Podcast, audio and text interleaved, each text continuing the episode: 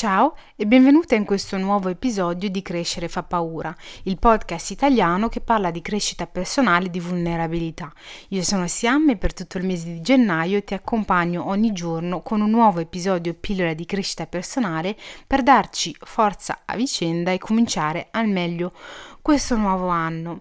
Questo è il penultimo venerdì di questi episodi eh, quotidiani e sono contenta che tu sia qui ad ascoltarlo. Grazie per il tuo tempo. Comunque ti ringrazierò anche dopo perché i ringraziamenti non sono mai abbastanza. Sai, qualche giorno fa stavo chiacchierando con una ragazza non so come siamo finiti a parlare degli addii e di come questi eh, la facciano soffrire, che poi è una cosa comune e totalmente comprensibile. Ma questo mi ha fatto pensare al mio personale rapporto con gli addii e un pensiero tira l'altro sono arrivata a dirmi che in realtà io li amo.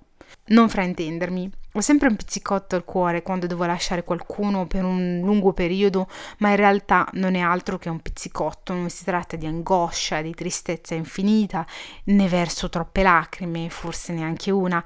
Li amo perché rappresentano un nuovo inizio, associamo alla fine delle cose, delle esperienze, un'immagine negativa.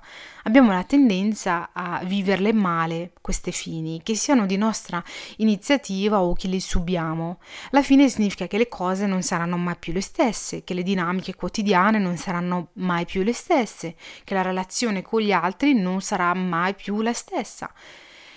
Ed è verissimo, ma alla fine questi cambiamenti significano anche l'inizio di qualcosa di nuovo. Le cose non saranno più le stesse, è vero, ma è l'occasione di fare quello che volevamo fare da tempo, ma che non potevamo, e l'opportunità da cogliere al balzo per ricostruire le cose e ricostruirsi. Certo, avrai bisogno di tempo per farlo, dovrai prendertelo tutto fino a quando sarai pronta, ma è un'opportunità che hai di agire e fare quel che ti senti di fare quando è giunto il momento. Le dinamiche quotidiane non saranno più le stesse, è vero, ma è la tua opportunità di costruire nuove routine, nuove abitudini, rimettere in questione certe cose della vita come il tuo stile di vita e la tua attitudine riguardo alle cose.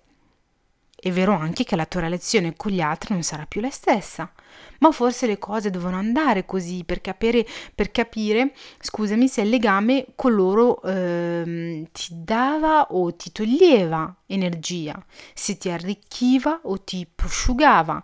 Magari è l'occasione di testare quell'amicizia per vedere se è una vera amicizia, bella solida, non di quelle che ti porti fino alla tomba magari anche l'occasione di eliminare dalla tua vita dei legami tossici, di chiudere una relazione che non ti rendeva più felice, di conoscere gente che si allinea di più ai tuoi nuovi valori e con cui hai obiettivi e interessi in comune.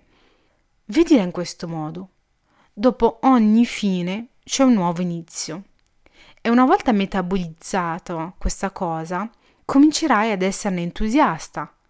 E una volta accettato un giorno ti dirai che sei grata che le cose siano andate come sono andate. Dopo ogni fine c'è un nuovo inizio. Come per tutti gli inizi, cominciano con una fine. E tutte le porte che ti chiudi dietro non faranno altro che guidarti a quelle giuste per te.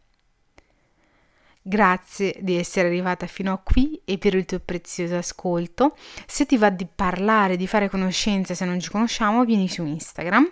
Trovi il nickname del mio profilo nella descrizione del podcast. Se ti va di supportarmi e supportare il podcast se hai voglia, Uh, puoi lasciarmi 5 stelline, se lo farai grazie di cuore, ma anche se non lo farai grazie di essere qui e di averlo ascoltato. Noi ci sentiamo domani per un nuovo episodio full journaling. Ti parlerò di quanto io amo il journaling e di quello che aiuta a, a fare. Intanto ti abbraccio fortissimo e ti dico a domani. Siam